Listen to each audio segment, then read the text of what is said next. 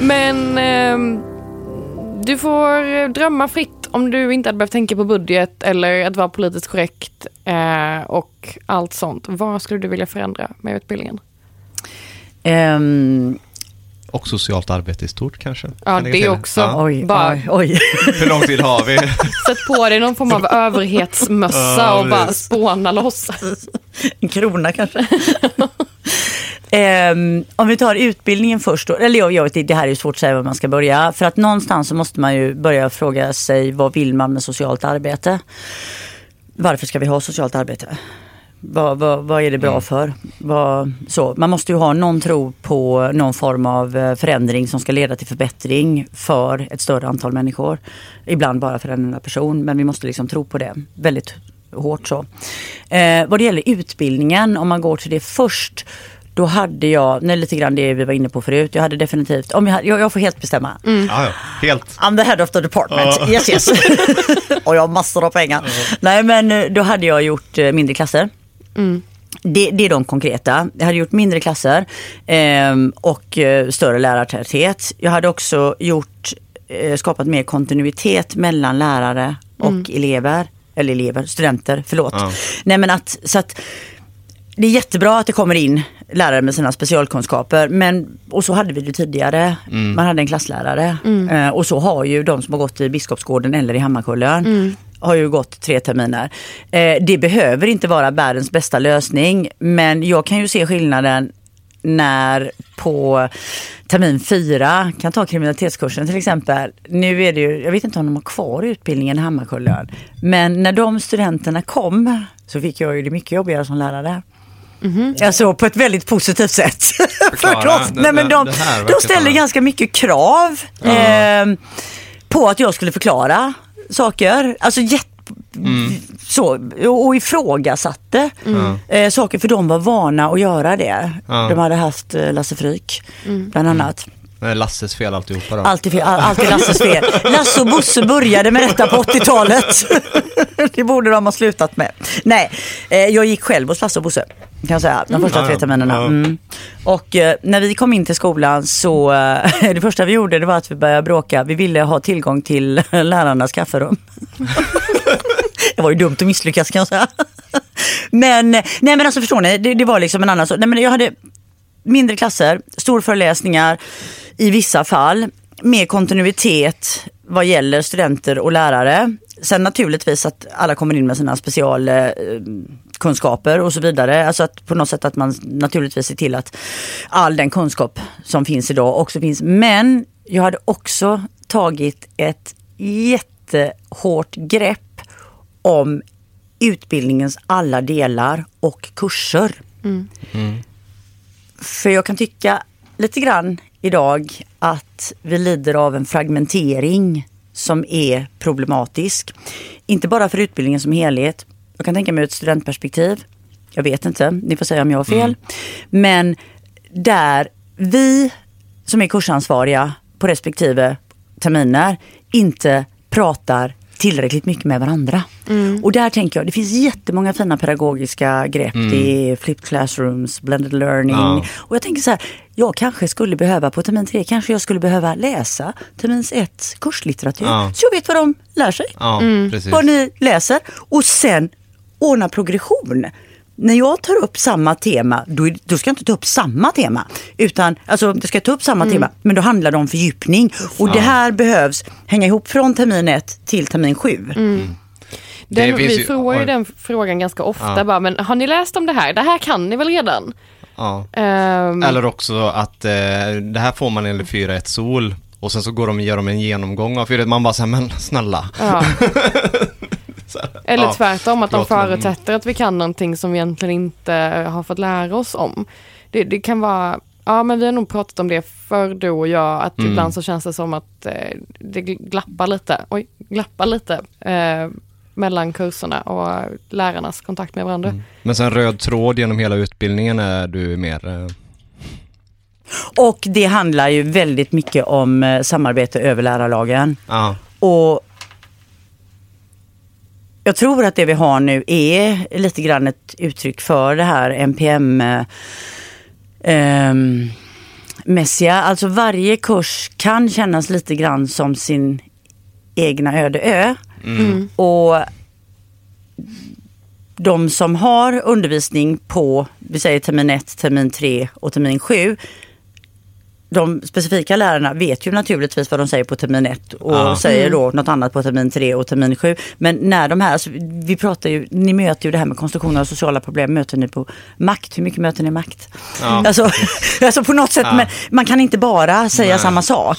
Utan man, man behöver veta vad har andra sagt, vad har studenterna läst där och hur ska vi, okej knyter ni an till socialt arbete där, då kanske, inte, då kanske vi kan ha mer teoretiskt här. Eller behöver vi eh, koppla mycket med ett socialt arbete vad det gäller organisation eller vad det är. Alltså att, att man har den typen av tänk så att det skulle vara mer, alltså någon sa till mig någon gång för väldigt många år sedan, man kan se socialt arbete, nu gör jag så här, eh, jag håller med andra. Ja, med. Tack. Nej men så här, socionomutbildningen är väldigt bred. Men om man gör så här med den bredden så kan man också säga att socionomutbildningen är väldigt djup och jag tror inte på det. Nej. Det blir inte Nej. djup bara för att jag tar en bredd och gör så. Nej. Jag menar om bredden är 2 tum 4 eller den är Ja. fortfarande 2 Ja, tum 4, det spelar ingen roll Nej. vilket håll jag sträcker den Nej. åt. Och sen också det här som vi var inne på vad det gäller minoritetsgrupper. Mm. Alltså nu pratar man jättemycket om att det är en generalistutbildning. Det står i Mm. alltså våran kursplan, alltså inte era kursplan utan våran kursplan. Liksom. Det är en generalistutbildning, det är liksom mainstream Mm. vi ska undervisa om. Och vi vet ju vad vi gör när vi undervisar om mainstream. Jo, vi reproducerar. eh, Mainstream. Ja. Precis. Och, och trycker undan minoriteterna ännu precis, mer egentligen. Precis, precis. Så det hade jag också ändrat på. Ja. Men jag tycker ändå du nämner egentligen en lösning som faktiskt kanske till och med är både enkel och billig. Och det är ju att varje klass får en klassansvarig som är lärare som följer den klassen från termin 1 till termin 7. Inte nödvändigtvis i undervisningen men säkerställer att den här röda tråden existerar. Att ja, men vi läser makt och kategoriseringar i termin 1 och sen så har man den här överlappen då när man går över termin 2. Då är det inte svårt att kursansvarig går till kursansvarig eller klassansvarig och frågar vad läste studenterna? Vet ni vad jag saknar från grundskolan? Kvartssamtal eller utvecklingssamtal. Ja, det hade varit något. Det hade varit något. Mm. Det är Det är nog- jättebra. Ja. För det, nej men det är ju det här rum för dialog. Ja. Rum Ja. för dialog Ja, och dialog som betyder någonting. Mm. Är det saker som inte är bra som man lyfter upp? Okej, vad ska vi göra åt det? Kan vi göra någonting åt det? Ja, det kan vi, säger vi. Och hur ska vi göra någonting åt det då? Mm. Och det går ju igen. Det är ju så man måste jobba i socialt arbete tänker jag. Det är i dialog med andra liksom. Ja. Så vi säger till studierektorn på institutionen, ge Anneli en hög med pengar nu. Precis. Hon kommer kommer bli- lösa problem, men bara slappna av. pengarna Luta dig tillbaka. kommer bli jättepopulär efter det här avsnittet. Nej men alltså det ska jag säga också då. Eh, det görs ju väldigt mycket gott arbete. Ja, ja herregud. Så, nej men alltså verkligen. Och jag menar skulle alla lärare, jag har aldrig pratat med en lärare som inte säger jag skulle vilja äg- ägna mer tid åt pedagogik på riktigt. Ja, vad kul att Det är höra. liksom, det är alla rörande ja. överens om. Och vi har ju heller inga, vi har kursansvarig forum, det är ett forum där man kan diskutera Mm. och det är bra.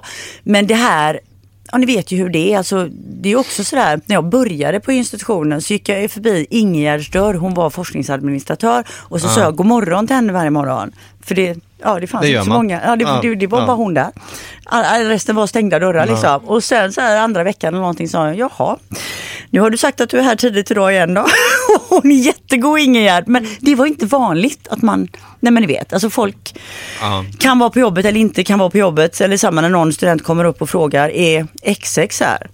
Eller vad är. XX? Ingen aning. Precis. Så det är ju en skum organisation, akademin. Mm. Jo men det känns ofta som att eh, det var någon tenta vi hade. Ja. Och så vill vi få fatt på någon av lärarna i den kursen. ja, det var välfärdspolitiken. Precis. Vi, Och bråkade om, eh, vad var det, likarts och särartsfeminism du och jag tror jag var. Nej, Nej. det var inte det. Det var, vi, Ja, skitsamma. spelar ingen roll vad vi bråkade om. Vi bråkade om något. Mm. Ja. Eh, och vi behövde få klarhet i, i det här. Eh, och vi sprang och vi sprang och vi sprang i så många korridorer och det var ingen där. Jag tror vi höll på en och en halv timme eller någonting. Ja, men och precis. Och sist så kommer vi till Linda Lane. Och hon har inte den kursen längre, men hon har haft den innan. Och hon kunde förklara för oss. Mm, Men det var ju ingen annan som Nej. Och där, och, där, och där ska vi nog hylla Linda Lane lite också för hon tog sig verkligen tid och bjöd Gud, in ja. oss och vi satt Åh, där i en, ja, säkert en halvtimme hon Ja. verkligen, och det var så här nästan vi så här, ja vi har förstått nu, kan vi få gå? Men det var ju så det var helt bra. otroligt roligt Ja. men alltså det var Men så hon här, förklarade också på ett annat sätt Ja. än vad de lärarna som vi hade haft hade förklarat. Mm. Vilket också gav det lite mer nyans. ja. Och det är så tacksamt egentligen. Mm. Men där har vi också en grej som du pratade om att ni krävde tillgång till eh, lärarnas eh, fikarum. Mm. Sen säger jag inte, givetvis så ska ni få ha ert personalrum själva, men att skapa kanske ett utrymme där lärare och elever möts mer naturligt utanför undervisningssituationer hade ju kunnat vara jättevärdefullt. Nej men jag tänker just det här, alltså man, jag förstår, det, självklart ska ni ha er personalrum, men ni kan inte vara med studenter hela tiden för då skulle ni gå under, men att vissa utrymmen, alltså att någonstans få en liksom mer kontinuerlig kontakt utöver undervisning. Vi träffar ju faktiskt inte våra lärare så det är jätteofta om vi ska vara Nej. helt ärliga. Det är seminarium, det är föreläsningar, punkt. Liksom. Eh, Hur det ska se ut, det vet jag inte, men det hade ju varit en väldigt, jag tror det har gett väldigt mycket. Nej men det tror jag också, absolut. Och det är ju också så att vi vet ju inte vad som föregår, eller för, försiggår i korridorerna. Nej. Alltså om man då Nej. tänker på, nu skulle vi inte prata om likabehandling. Nej. Nej men alltså förstår ni, alltså det, Mm. det är ju väldigt mycket som, eh, jag menar studentlivet är ju väldigt mycket mer än bara föreläsningar och seminarier. Mm. Mm. Ja, verkligen. Så att, eh, mm. Mm. Ja, vi lär oss väl antagligen kanske mest i våra diskussioner över luncherna. Som Ja. ett exempel. Mm. Jo men precis när man pratar om det man har precis fått ta in.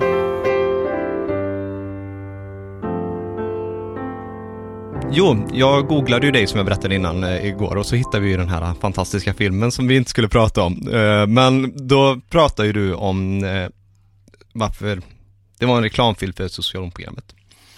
Och då säger du att det är väldigt viktigt för att socialt arbete är ett sånt politiserat fält. Och sen så klipper de där. så jag hade tyckt det var kul att eh, prata. Vad, vad, varför är, vad är socialt arbete? Varför är det ett politiserat fält? Hur är det politiserat och vad medför det för socialt arbete? Mm. Jätteintressant.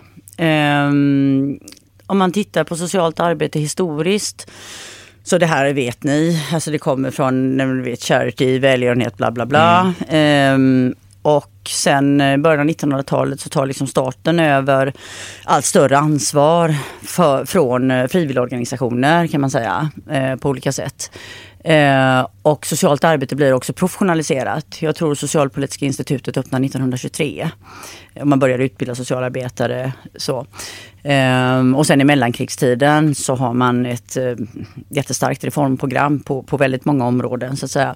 Men eh, under väldigt lång tid och även så även idag så är socialt arbete också ett uttryck för det är delar eller vad ska jag säga, alltså det, nu ska jag säga så här, det utförs väldigt mycket gott socialt arbete. Ja, Det ska jag vara väldigt noga med. Så det, det är inte det jag är ute efter. Men jag tänker bara som del, i, som del av en statsmakt så är det lite grann att socialt arbete handlar också om att uppfostra människor. ja, Eh, och nu pratar jag inte om de positiva sidorna. Eh, långt in på slutet av 60-talet så det här hade Gustav Svensson, jag hade honom som lärare. Ehm, han, eh, han är ju jurist och han eh, hade sådana här utdrag ur eh, gamla socialjournaler. När människor, alltså socialarbetare gick hem till folk och de hade fått in någon anmälan eller de skulle göra någon utredning. Och då kunde de skriva saker som eh, osmakligt möblerat. Okej. Fula tapeter. Skrikiga färger. Nej men alltså förstår ni? Så att det, det handlar väldigt mycket om klass. Det handlar väldigt mycket om att man har en idé. Och det är också det här med idén om förbättring är ju alltid förbättring till någon slags väldigt stark norm och det handlar väldigt mycket om skötsamhet. Och ni vet det här med värdiga och ovärdiga klienter, det är någonting som sker hela tiden och det sker så snabbt. Liksom. Så att på det sättet är, socialt arbete politiserat. Ehm, dels därför att det har den här, vad ska jag säga, alltså nej men uppfostringsagendan som idag, den har väl aldrig varit så ifrågasatt som idag. Alltså, allt Nej. med starka sociala rörelser från 70-talet, kvinnorörelsen, tidigare även arbetarrörelsen, hbtq-rörelsen, alltså medborgarrättsrörelsen, antirasiströrelsen, alla de här rörelserna har påverkat socialt arbete jättemycket. Och man pratar mycket mer om rättigheter. Så. Eh, samtidigt är det också så politiserat på ett annat sätt att när statsmakterna behöver spara pengar så är det ju det första som ryker på något sätt. Alltså, och då man tänker att eh, socialtjänsten är, vi utgör det yttersta skyddet, eh, då är det det man ska skära i. Ja. Och det är ju märkligt. Jag tänker att det kanske är så att folk inte kan vara så rika så att de kan äga tre egna jetplan, tio bilar, 17 olika hus i olika länder. Eh, vattentillgångar som försörjer, Ja. alltså förstår ni? Ja, det, det finns så liten del av, alltså, men det är ingen som skulle få för sig så här, du får ju bort två av dina jetplan. Alltså, men eh, det här med att skära rakt över hos de som är värst utsatta, det, det har man aldrig några Nej. problem med. Nej. Så det, det är väldigt starkt politiserat på det också, eller på det sättet också tänker jag. Jag tänker också att eh, socialt arbete alltid är ett uttryck för den rådande socialpolitiken. Det kommer ju någonstans ifrån eh, arbetsuppgifterna och idéerna om vilket arbete som ska utföras.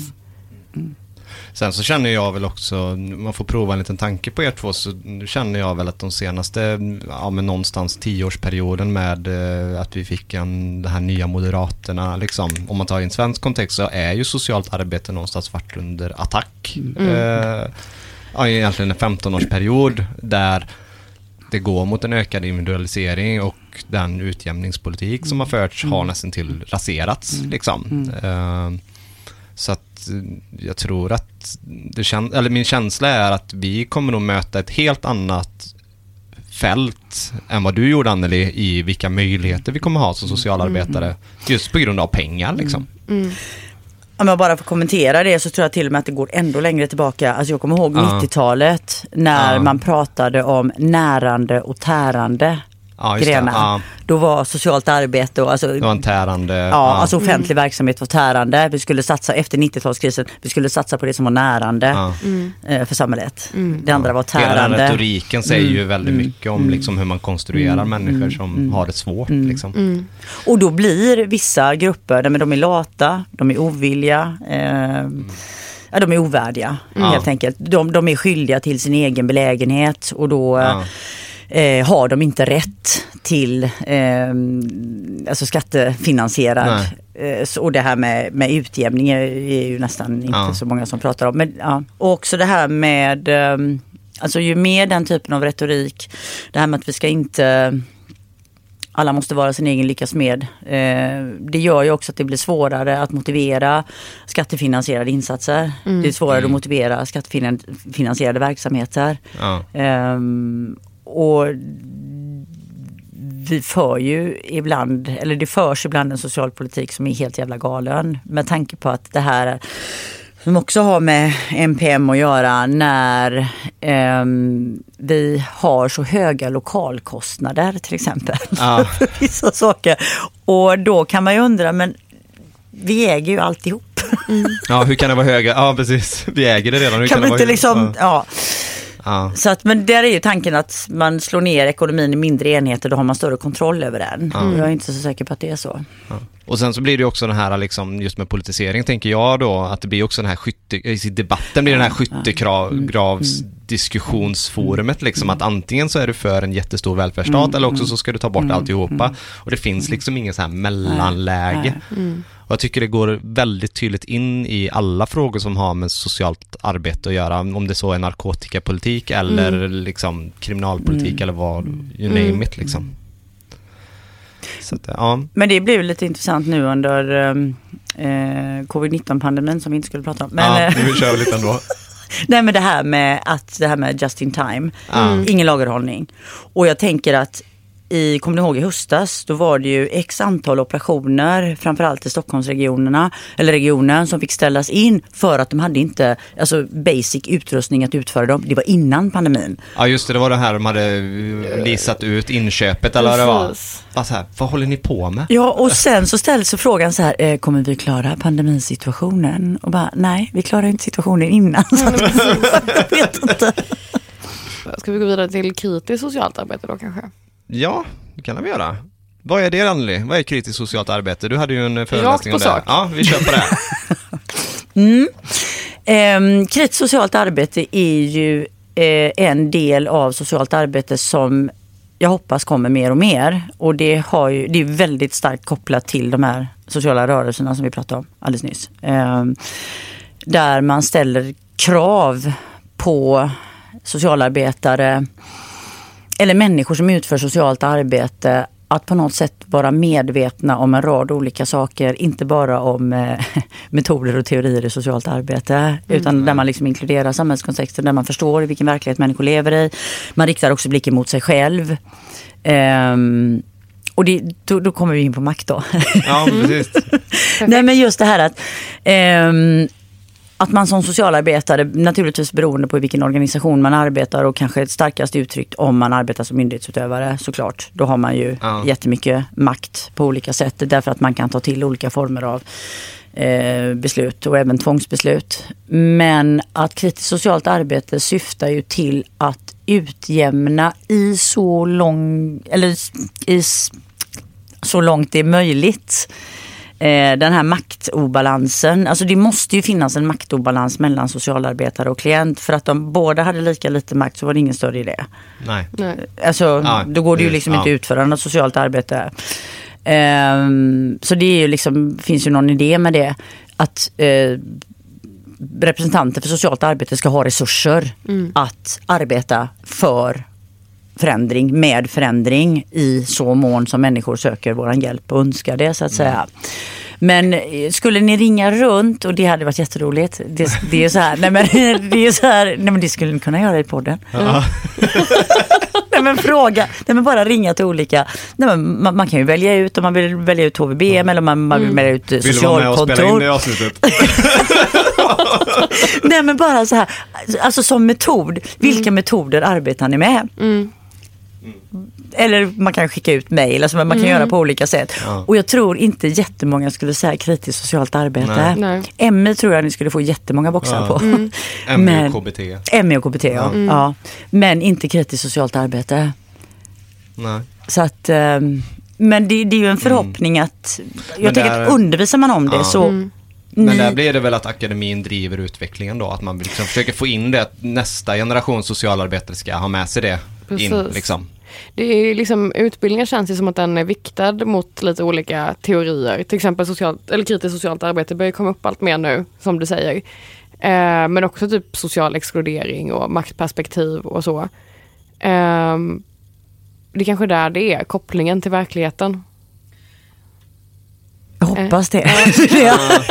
Nej men om det, om det kan bli det, det är ju en vision att det ska bli det på något sätt. För att sen hörde jag en sån himla, orkar du med en anekdot till? Ja, Absolut. Ja, det hade, det har en föreläsning som heter makt och kate- kategorisering på termin tre. Eh, nej men, och då pratar jag jättemycket om nej men hur problemidentiteter skapas och väldigt mycket utifrån Margareta Järvinen och ja, Conny Johannesson och ja ni vet så. Och eh, väldigt mycket det här att klienter har inte tillräckligt med resurser för att skapa sin egen problemidentitet utan det är organisationen och, och ehm, organisationens behov styr ganska mycket vilka behov som vi kan tillgodose hos klienterna. Liksom. Eller vilka behov vi väljer att se hos klienten också. Precis, precis. Och bemöta. Ja. Eh, och då kommer det ner en av era, jag kommer inte ihåg det här i några terminer sen, men en av er- era medstudenter kommer ner då. Ehm, och så säger hon, ja jag har en, ehm, jag tror jag fick höra en ny problemkategori förra veckan. Jaha, sa jag, vilka då? Ja, de språksvaga, säger hon. Jaha, spännande. Var hörde du det? Och då berättade hon att hon hade varit på en anställningsintervju på ett socialkontor här i Göteborg. Eh, och den eh, enheten var inriktad mot unga vuxna som eh, behövde stöd att komma ut i arbetslivet. Så jag gissar på att det är 18 till 29 eller någonting sånt där. Och hon hade då innan, eh, nej men ni vet förberett sig på, Ja. de kanske ska fråga så här, vad kan jag om makt och vad Ja. kan jag om teorier? Vem är på K liksom? Exakt, många frågor om det. Nej men och vilka metoder kan jag och liksom så här. Och sen beskriver hon en helt fruktansvärd anställningsintervju. Alltså en Ja. helt fruktansvärd anställningsintervju. Där det sitter en enhetschef och en medarbetare till enhetschefen. Och hon blir liksom informerad, blir inte så, får inte så mycket frågor utan hon blir informerad. Ja, det här ska du veta, alla i det här området är språksvaga. Alla har liksom, de har torftigt språk, bla bla bla. Och sen hade hon googlat upp och där pratades typ 87 språk. Så jag undrar vem som det är som är språksvag i det området. nej men alltså så. Och sen eh, var det väldigt mycket kring, eh, nej men klienter ljuger, de luras. ehm, hur skulle du hantera eh, om någon blir våldsam? Alltså bara, jag kommer inte ihåg exakt nu, men det var, jag tog så illa vid mig så att jag gick upp till studierektorn. Och bara, kan vi googla fram Vad det här är. vad det här är liksom. för ställe. För vi skulle behöva prata. Oh, så hade de sagt så här också. Utbildningen, det är bara flum. Där lär ni Ja. er ingenting. Oj. Och där Oj. tänker jag så här. Hårda Där, ord. ja, och där tänker jag så här. Alltså, det här måste vi ju ha. Vi måste ha samverkan med fältet. Ja. Vi måste ha samverkan för det här. Jag tänker inte att våra studenter, och så länge de är studenter så är det ta mig fan våra Ja. och inte fältets. Nej. Våra studenter ska inte möta detta. Nej. För det tänker jag, och sen tänker jag, hon hanterar det jättebra. Men klienterna då? Ja, ja Mm. visst. Ja, ja, det är ju skrämmande. Alltså, och sen Mm. tror inte jag att det är uttryck för en särskilt elak enhetschef. Jag tror inte att det är uttryck för en, någon elak medarbetare. Nej. Jag tror att det är ett uttryck för en fullständigt omöjlig organisation. Mm. Alltså de har sånt tryck på sig Ja. och får inte de resurserna de behöver för att Ja. utföra arbetet. Och vem ska man då sparka på? Ja. Ja. det blir ju neråt. Det blir ju aldrig uppåt, det vet vi ju. Men samtidigt så, alltså, jag, jag, jag hör när du säger det här att de uttrycker en frustration över sin organisation, men samtidigt så tycker jag väl att det är lite beklämmande om du har gått tre och ett halvt år på socionomprogrammet och sen så liksom uttrycker dig på det sättet framför någon om klient. Alltså det är ju då har du ju antagligen inte varit vaken sådär jättemånga minuter på Jag tror socionom. inte vi Alltså, ska nej. öppna den lådan. Den Nej. är stor och den är ja, tung. Ja, men usch, ja, mm. Fick jag det sagt i alla fall. Precis.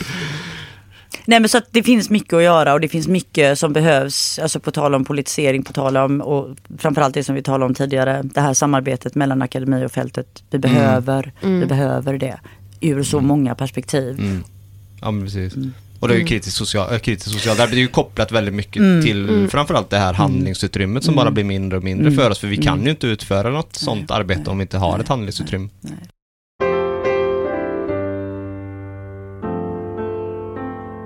Nu ska vi prata om att du och jag har lite diskuterat om eh, kraven på, på stud- oss studenter. Ja, det skulle vi nog vilja titta Ja. lite på. Gå tillbaka lite till studentlivet igen. Ja.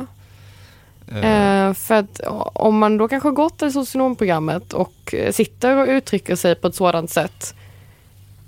Har man uppfyllt kraven på utbildningen då? Eller är kraven lite väl låga ibland? Till exempel som på seminarium. Mm, det har vi reagerat väldigt Mm. mycket på seminarierna. Att det ibland oftast, bl- ibland oftast räcker med att man eh, dyker upp och sen inte behöver säga så mycket och så är man ändå godkänd. Det är en jättebra fråga. Ja. Och det är ju någonting som vi ständigt diskuterar i lärarlagen. Och nu har vi skrivit in i um, kriminalitetskursen faktiskt, i den kursplanen som vi precis har omarbetat. ehm, att eh, det står ju alltid aktivt deltagande. Vi Mm. måste vara närvarande och aktivt deltagande. Men vi har, skrivit, vi har skrivit in aktivt deltagande genom att bidra till diskussionen och komma med egna Mm. eh, synpunkter. Och så har vi också skrivit in lärares engagemang. Mm. Mm. Så att det är en tvåväg så. Sen är det väldigt, väldigt svårt. Um, nu pratar jag utifrån ett lärarperspektiv. Ehm, jag, jag, jag har svårt, sen, sen kan man gå rundor. Det är bra. Det kanske man skulle använda mer. Men jag har jättesvårt att säga du som sitter där. nu vill jag veta, eller vad tycker Ja. du? Vi Eh, är ju lite satt på pottkanten. Ja, Liksom. och då kanske man inte... Nej, Och kanske inte är bekväm att prata Nej. i det forumet liksom. Nej, precis. Så att det är svårt. Eh, samtidigt så är det ju också så att det är ett krav att man ska delta aktivt. Det är ett krav liksom. Eh, och då kanske det är bättre med runder men vi, vi diskuterar det här hela tiden och då, då är, går diskussionerna i lärarlaget mellan att skapa ett inkluderande rum eller se till att alla deltar. Ja. Så det är liksom så. Eh, och det är ju en pedagogisk fråga. Eh, men vi kanske skulle använda rundor mycket oftare. Mm. Jag minns det precis i början av utbildningen så var jag eh, ganska nervös inför seminarierna. Jag tänkte oj nu måste jag verkligen se till och delta Ja. för annars kanske inte jag blir godkänd. Ganska snabbt, och jag tror att många kände den känslan också, men ja, ganska snabbt så. Så. så avtog det. Mm. Och folk lutade sig tillbaka och tänkte ja, ja men det är väl någon annan som kan sköta snacket denna gången. Ja. Lite så. Och det blir rätt frustrerande då om man har förberett sig väldigt mycket för ett seminarium och så känner man att Fast det hade jag ju inte behövt Nej. göra. Nej. Eller liksom så. Nej, också ibland kan jag få en känsla om att man kanske är den enda i rummet just där och då som har läst allting som tillhör det seminariet och att diskussionen bara faller. Ja. Ja men det är nog någonting jag tror ni får tänka lite på. Men Ja, hur skulle ni säga, hur skulle ni för jag tänker, så det, här- det här är någonting som vi verkligen diskuterar Ja. hela tiden. Ehm, men jag tänker, rundor är ju ett sätt. För då måste man säga någonting, så att säga. Men skulle det hjälpa om man liksom eh, inför seminariet, ni vet man säger, eh, god morgon, god morgon och välkomna. Det här är kursens tredje seminarium. Eh, att vi sa att ehm, ja, det kommer gå till så här och så här och alla måste eh, bidra till diskussionen. Skulle det hjälpa? Eventuellt. Skulle nog hjälpa men jag, jag fastnar lite i det här liksom att jag, jag kan förstå att det är svårt att underkänna någon för det kan vara så att en person är väldigt obekväm i Ja, det. absolut. Men jag tänker väl att någonstans att kan vi inte börja liksom gå ifrån den här generalistgrejen och individpassa? Är det så att om du är medveten om att du är en person som inte riktigt klarar av det, kan man inte liksom börja att, ja, men ta bort, du ska vara med på seminariet, men lämna in liksom någonting, några tankar du har skrivit. Mm. Det behöver inte vara en Mm. lång grej, en A4 eller två Just det. A4-sidor, men ändå liksom att man har något krav, för jag tror att både den som inte är bekväm Mm. Känner att det har varit skönt för att Mm. visa att jag Mm. kan det här. det. Men också för de som är bekväma Mm. inte känner att ja, men den här personen sitter bara här och Mm. gör ingenting. För då, kan, Mm. då vet jag om Linnea, om Linnea har lämnat in någonting till dig Mm. Anneli, Mm. så vet jag att Linnea har ju gjort någonting. Mm. Liksom. Mm. Men det är ju, vi har haft några litteraturseminarier som har varit väldigt bra. Eh, där man ska skriva ner tre frågor Ja, på det, det. man har läst. Mm. Och sen så lyfter man ändå dem. Mm. Eh, Mm. någon lärare samlade in våra frågor Ja. Eh, inför att vi skulle lägga in Mm. dem på Canvas eller Mm. någonting och sen läste upp frågorna. Mm. Det var ju väldigt bra. Då var man inte det. heller så utpekad. Nej, Det där var din dumma fråga Nej, eller sådär. nej. Eh, Nej. det tyckte jag ju om. Ja. det var jättebra. Ja. Ja, Jag minns inte vem det var som gjorde det. Men, eh, jag tror du får plagiera. Ja. Nej men jag tänker med det här med möta alla delar liksom. Ja. Så. Mm. Eh, För att ja, jag, jag, personligen så tycker jag att det kan vara väldigt frustrerande ibland när jag sitter på ett seminarium och så sitter en person som inte säger ett ord Mm. på hela seminariet och jag blir så här, ja, men har den personen ens Mm, läst mm. litteraturen liksom? Och det har den säkert, det är inte det jag Mm, säger, men det, tanken växer ju Mm. hos en. Liksom. Nej men sen är det ju också det här att det här är någonting, alltså kunskap är en social process. Vi skapar det kollektivt. Och i ett seminariesammanhang så skapar man det i rummet. Mm. Därför måste alla bidra. Mm. Annars så blir det ju ett bidrag mindre. Mm. Alltså Ja, det är lite så precis. man ska se det. Det blir ett bidrag mindre liksom. Ja. Så att, eh, men det är någonting, det är ett utvecklingsområde. Mm. Definitivt. Och där har vi ju egentligen en styrka då, om vi ska ta covid-19, om vi ska prata om det igen, där, där skulle man ju kunna vidareutveckla det då, för att då skulle man ju plötsligt, ja men om du inte vill säga det, skriv det i chatten till Ja, läraren, just det. privat Mm. eller Ja. någonting då. Mm. Mm. Mm. Eller eh, i Mm. gruppen, för Mm. det kanske är Mm. tryggare att skriva det i Mm. text och sen så Mm. kanske läraren får läsa upp det Mm. som Mm. skrivs eller någonting sånt där. Mm. Mm. Ja det är sant. För det är ju en teknisk lösning Ja. liksom som skulle Mm. kunna gå att använda på det sättet för att hjälpa den som är otrygg i att prata Mm. inför andra. Chatten har jag använt jättemycket för att Ja. ibland så känns det som att eh, ja, men, om man ska börja ställa frågor så börjar man avbryta läraren Mm. på ett ställe som inte... Det är också svårt när man inte riktigt kan räcka upp handen och man kan inte Nej. Signalera så. Så då, då tycker jag att chatten är väldigt bra. För Mm. då skriver man bara det man undrar Mm. eller det man vill ha sagt Mm. och så lyfter läraren det, Mm. det när den får Mm. tid till att lyfta Mm. det. Liksom. Men jag tror också att det ni är inne på nu, att det här med covid-19 ändå, just att vi har kört Mm. distansundervisning och Mm. eh, digitalt, att vi kanske tar med oss vissa av de här verktygen Ja. in i klassrummen. Mm. Alltså för det skulle man ju kunna jobba med. Ja men folk har ju alltid en dator med Ja. sig. Mm. Ja, Eller en telefon. Eller en telefon. Ja, så precis. skriver man in i något chattforum bara liksom. så kan man ju bara öppna för det när man börjar föreläsningen. Att, eh, är det så att ni sitter på någonting eller undrar över någonting, så prata jättegärna naturligtvis. Ja. Men Ja. ni som känner att ni hellre skriver, skriv. Ja. Så lyfter jag upp frågorna. Ja. Kan man ju samla ihop dem i pausen. Liksom. Ja. Och sen så säger jag det då att, ja, för då ser jag att ni deltar Mm, aktivt. Som är ett av lärandemålen. Mm, mm. Ja, precis. Vi har väldigt mycket hemtentor. Mm. Väldigt få salstentor. Ja, Finns det någon tanke bakom det här? Ehm, Med få så kan vi säga vi har två stycken tror vi på hela utbildningen. juridik och vad är det med? Eh, välfärdspolitiken. Ja. Ah, det var sal också. Ja. Ja. Men tidigare så hade nog psykisk ohälsa salstenta, men inte, det har vi inte längre. Nej. Vilket kanske är bra på ett sätt, för det Ja. är svårt att ha salstenta på det kanske. Mm. Jag vet inte, men tanken bakom... Va, varför har vi så mycket hemtentor? Alltså jag kan säga så här. ehm, det här är ju en trend som är jättegammal. Att man har en hemtenta. När jag läste ekonomisk historia, detta är ju sent 80-tal, då hade vi salstentor. Mm. Ehm, men sen har jag nog, ja, jag har haft väldigt få salstentor Mm. eh, som student. Så jag, jag kan inte, det är en jättebra fråga, men jag kan inte riktigt besvara Nej. den. Så, men, men vad tänker ni om eh, salstenta kontra hemtenta? Jag gillar ju salstentor. Ja. Jag tycker ju, eller det har mycket med det sociala att göra för jag tycker det är så jäkla roligt när vi sitter där liksom Mm. tenta veckan och så sitter vi allihop på biblioteket och diskuterar och sådär.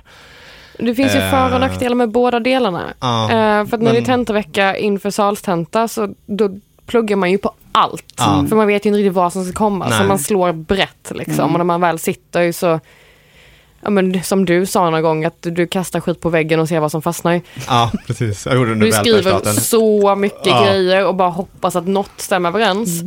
Eh, det kanske inte heller är det ultimata för då kanske man inte. inte lär sig så mycket av det. Men också man, man lär sig av allt då. Så det är ju det som är fördelen. Mm. Skriver man hemtenta så läser man ju, eh, lär man sig mest om det specifika som tentan handlar om. Mm. Men Kunskapen sitter kanske djupare. ja, precis. Det blir kanske mer djupgående men det blir inte lika brett. Eh, Sen så gillar jag ju salstentor också eftersom jag inte kan skriva för fem öre så eftersom salstentor inte bedömer språkhantering så är det ju väldigt bra för mig. Du Nej, har men blivit mycket bättre på att skriva. ja, ja, men ja. Mm.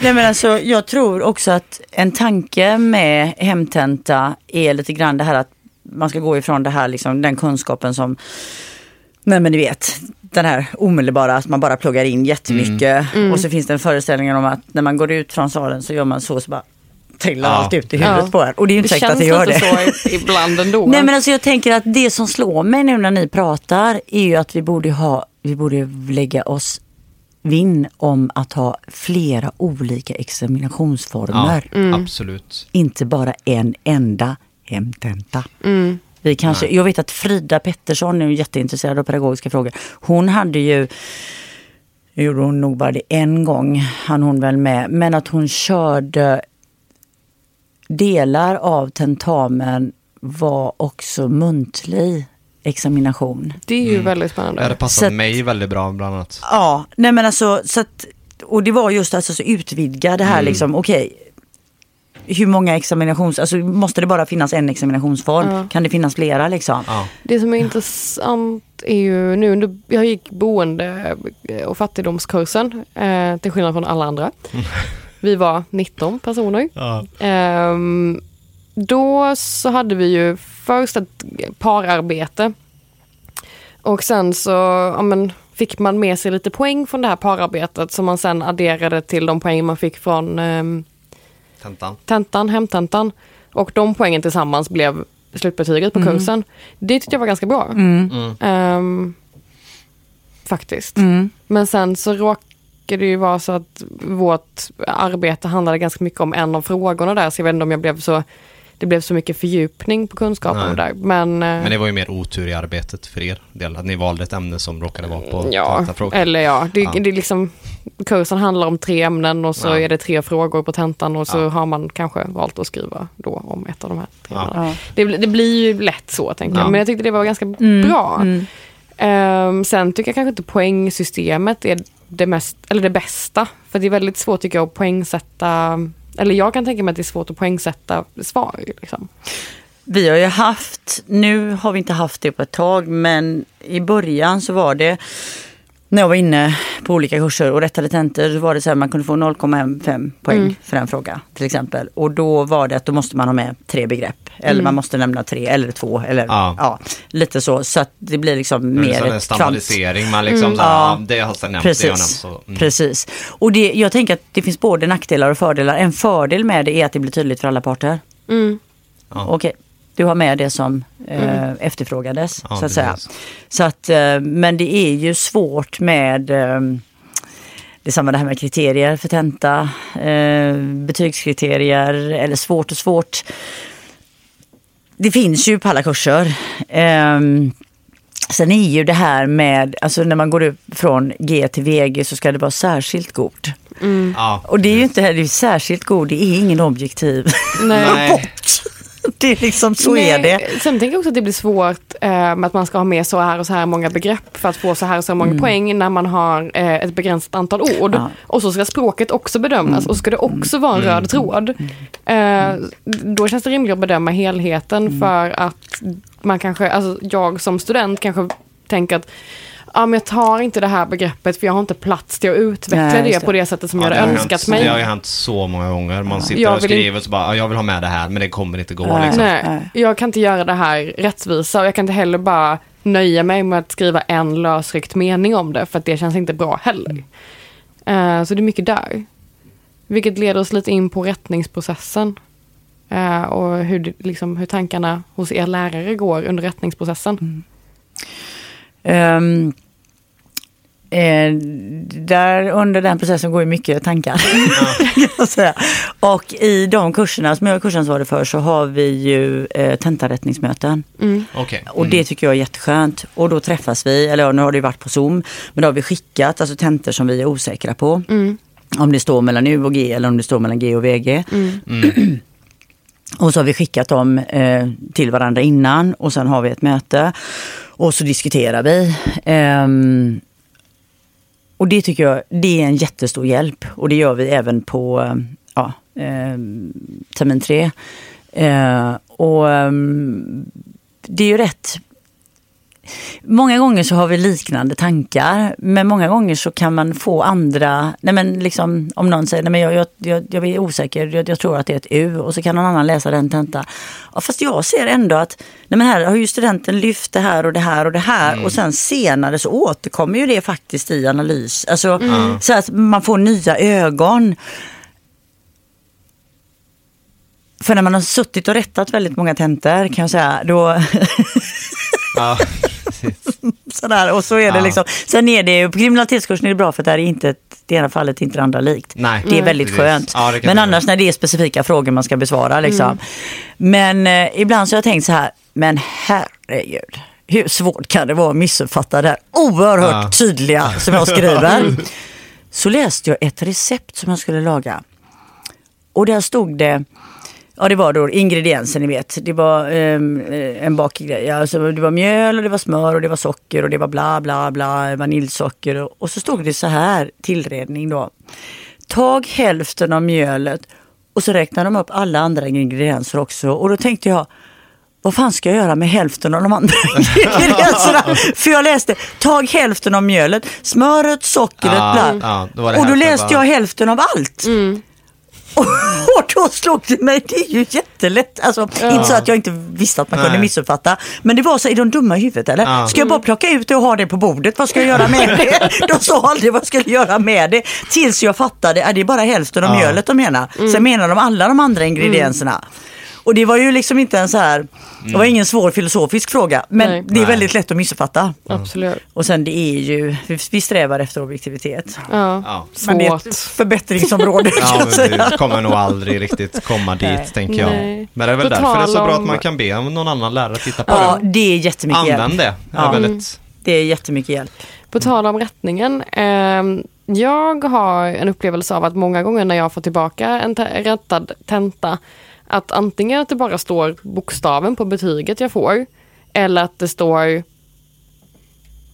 ja, det här var bra och så betyget. Men väldigt sällan att det här kan du utveckla, det här kan du skriva mer om, det här kan du läsa på om du tyckte att liksom, det här var svårt. Eller sådana saker, vilket jag önskar att det hade varit på varenda tenta egentligen. För då känner jag att jag kan ta ansvar för min kunskap och mitt, liksom min utbildning och ta till mig även det som jag har missat nu. Eller liksom kan fördjupa det jag behöver fördjupa.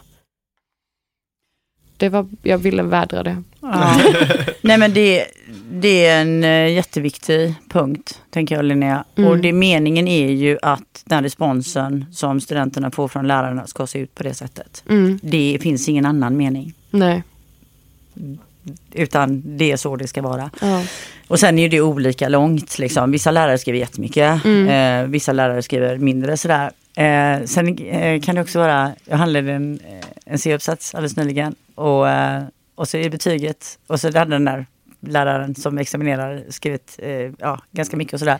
Och sen så kan man se när en blir väldigt trött, då skriver hon så här ni har gjort en diskursanalys och sen har ni gjort och sen har ni gjort och båda studenterna bara, ja men det vet vi väl. Ja, precis. behöver du inte berätta för oss. Jag har på med det här i sju veckor liksom. Nej, men då, då, då känner jag ju igen det där liksom. Ja, hen visste inte vad hen skulle skriva, men Nej. hen kände jag får skriva något i den Ja. rutan. Ja. Så att det finns ju en sån dimension också så att säga. Men det ska ju, alltså, och kommentarerna på tentorna ska ju vara i direkt relation till det du har skrivit. Ja. Mm. Det ska inte vara, ja du uppfyller kursmål. Eller Nej, det kan man precis. också skriva, Ja. ja. men hur i så fall? Ja. Det ska vara i relation till Ja. vad som är skrivet liksom. Ja. Vilket blev, vi har haft många diskussioner för det är ju väldigt många olika lärare som rättar tentorna alltid. Ja. Eh, och då har jag varit avundsjuk ibland på de som har fått någon lärare Ja. som rättar Mm, och skriver mm, mycket och så har jag bara fått Ja. bokstaven där. Jag bara nej, denna gången också. För jag har nästan aldrig hört Ja. Att Ja, man du har bara fått kan, det ett par eh, gånger ja. faktiskt har du råkat ut Bara för det. en bokstav. Ja. I princip. Eller typ, bra tack, jobbat. Tack för tentan. Ja. G eller VG liksom. Ja. Det behöver man inte tacka för. tänker jag. Det måste man få. Nej, jag skojar. Men innan vi rundar av den Lisa, så har vi ju den här eh, frågan som vi ställer till alla gäster. Och det är ju, vad tycker du att vi ska prata om nästa gång? Eller någon gång, inte nästa gång, jag inte lova. Någon gång. Önskeavsnitt då. Önskeavsnitt, vad vill du höra? Ehm, om jag summerar utifrån det vi har pratat om nu. Mm. ehm, Vad bra, hon gör sammanfattningen åt oss. Jätteskönt. nej men alltså, då skulle jag säga att då skulle jag önska att ni gjorde ett poddavsnitt om kritiskt socialt arbete. Mm. Ja. Det är jag- jättebra. Mm. Jag tänker att i min lilla låda det här Ja. ska gå fram. Jag menar inte att det är liksom the salvation liksom. Nej. Nej. Men eh, jag tror att det finns mycket bra att hämta så att säga. Mm. Ehm, så att det skulle jag önska att ni gjorde. Ja. Men det tar vi med oss. Och så får du komma tillbaka någon gång i framtiden och prata mer om det du forskar om. Det gör jag jättegärna. Ja, det, det har vi redan fått lovat till oss. Vi Ja. se när det blir. Eh, Men Vi har en mailadress. Ja, det har vi. Ja. Eh, Den är har du sociala problem eller at gmail.com. Är det några frågetecken, några Inga parenteser? frågetecken, inga parenteser, Nej. ingenting sånt där. Och eh, jättekul om ni vill höra av er eller också om ni vill vara med av någon anledning. Ja. Eh, om ni har, jobbar inom socialt arbete eller är verksamma inom det och vill vara med och prata med oss så hör gärna av er. Det hade varit jättekul. Ja, Drömmen. precis.